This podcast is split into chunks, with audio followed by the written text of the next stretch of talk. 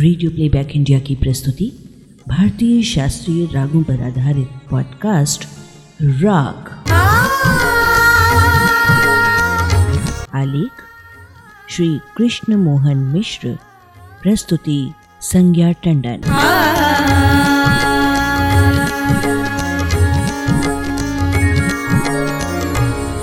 आज के अंक में रंग गुलाल के उड़ते बादलों के बीच धमार का धमाल।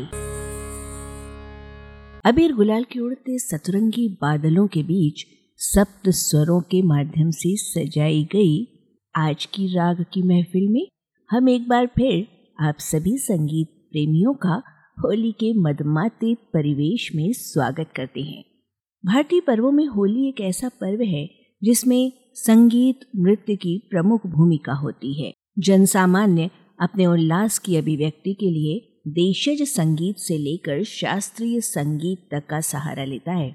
इस अवसर पर विविध संगीत शैलियों के माध्यम से होली की उमंग को प्रस्तुत करने की परंपरा है। इन सभी भारतीय संगीत शैलियों में होली की रचनाएँ प्रमुख रूप से उपलब्ध हैं। भारतीय संगीत की प्राचीन और शास्त्र सम्मत शैली है ध्रुवपद। इस शैली के अंतर्गत धमार गायकी तो पूरी तरह रंगों के पर्व होली पर ही केंद्रित रहती है। धमार एक प्रकार की गायकी भी है और एक ताल विशेष का नाम भी। ये पखावज पर बजने वाला चौदह मात्रा का ताल है, जिसकी संगति धमार गायन में होती है। धमार की रचनाओं में अधिकतर राधा कृष्ण की होली का वर्णन मिलता है। कुछ धमार रचनाओं में फागुनी परिवेश का चित्रण भी होता है। गंभीर प्रवृत्ति के रागों की अपेक्षा चंचल प्रवृत्ति के रागों में धमार की प्रस्तुतियाँ मन को अधिक लुभाती हैं। आज हम आपको धमार गायकी के माध्यम से रंगोत्सव का एक अलग रंग दिखाने का प्रयास करेंगे।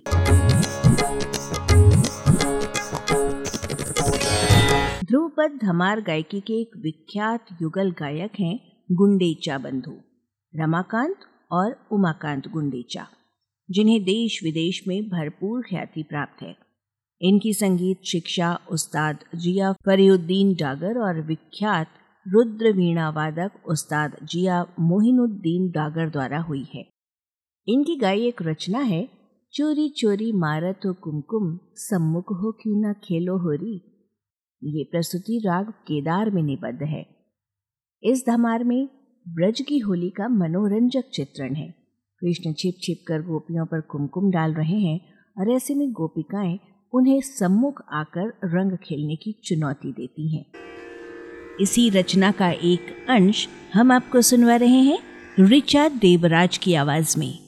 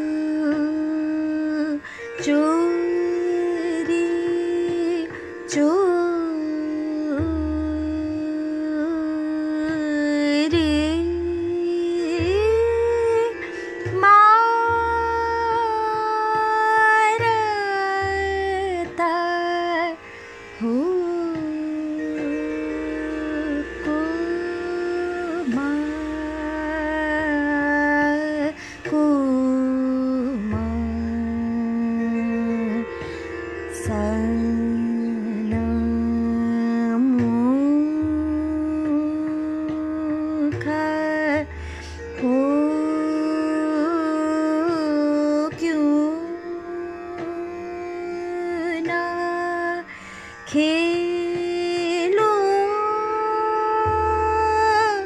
हो।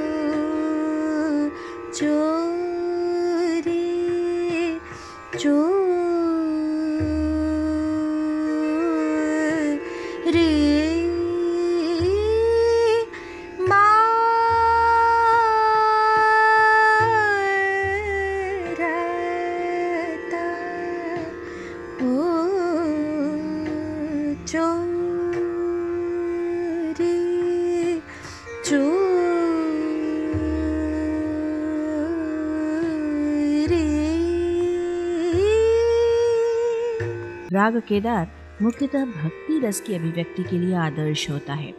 परंतु यही राग केदार धमार गायकी में ढलकर श्रृंगार भाव की अभिव्यक्ति करने लगता है। राग केदार के बाद अब हम राग खमाज की चर्चा करते हैं। राग खमाज श्रृंगार रस की अभिव्यक्ति के लिए अत्यंत समर्थ है और प्रचलित भी। श्रृंगार रस प्रधान अधिकतर ठुमरियाँ इसी राग में मिलती हैं। राग खमाज, इसी नाम से पहचाने जाने वाले थाट खमाज का आश्रय राग माना जाता है। इस राग के आरोह में ऋषभ स्वर वर्जित होता है और अवरोह में सभी सात स्वर प्रयोग किए जाते हैं। अर्थात ये शाडव संपूर्ण जाति का राग है। इसके आरोह में शुद्ध निषाद और अवरोह में कोमल निषाद का प्रयोग होता है। शेष स्वर शुद्ध प्रयोग होते हैं। राग खमाज का वादी स्वर गांधार और संवादी स्वर निषाद होता है। इसका गायन वादन रात्रि के दूसरे प्रहर में आदर्श माना जाता है। धमार राग खमाज में निबद्ध एक होली गीत गाया है ध्रुवपद गायक पंडित आशीष सांकृत्यायन ने। चौदह मात्रा की धमार ताल के साथ पखावज संगति पंडित डाल चंद्र शर्मा ने की है। इस धमार में नायक होली के अवसर पर लाज न करने का आग्रह अपनी नायिका से करता है।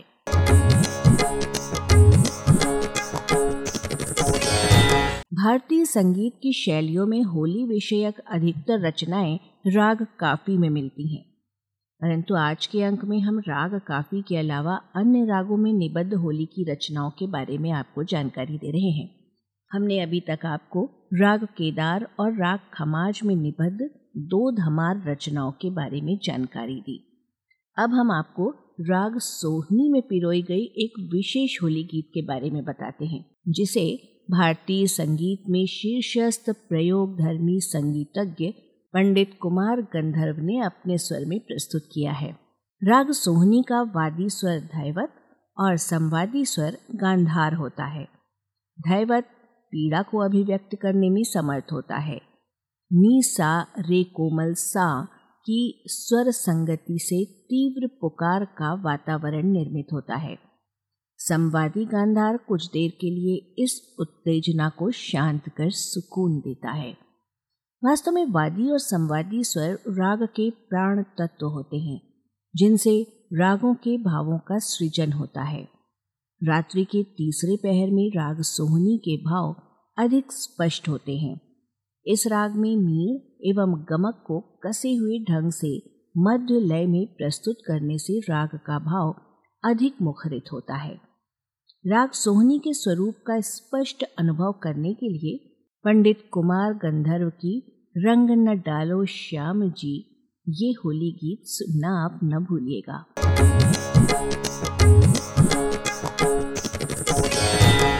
पंडित कुमार गंधर्व भारतीय संगीत की एक नई प्रवृत्ति और नई प्रक्रिया के पहले कला साधक थे। घरानों की पारंपरिक गायकी की अनेक शताब्दी पुरानी जो प्रथा थी, उसमें संगीत तो जीवित रहता था, किंतु संगीतकार के व्यक्तित्व और प्रतिभा का विसर्जन हो जाता था। कुमार जी ने पारंपरिक संगीत के कठोर अनुशासन के अंतर्गत कला साधक की संभावना को स्थापित किया। कुमार गंधर्व ने जब संगीत जगत में पदार्पण किया था तब भारतीय संगीत दरबारी जड़ता से प्रभावित था। कुमार गंधर्व पूर्ण निष्ठा और स्वर संवेदना से एकाकी ही संघर्षरत हुए। उन्होंने अपनी एक निजी गायन शैली विकसित की। उनका संगीत इसलिए भी रेखांकित किया जाएगा कि वो लोकोन्मुख रहा है। तो बस रंग गुलाल के उड़ते बादलों के बीच, धमार के साथ राग, केदार, खमाज और सोहनी की रचनाओं के बारे में हमने आज के अंक में किया आपसे बातचीत। अगले अंक में हम फिर होंगे आपके साथ चैत्र मास में चैती गीतों का लालित्य इस विषय पर कुछ जानकारी के साथ। अब दीजिए संज्ञा को इजाज़त। नमस्ते।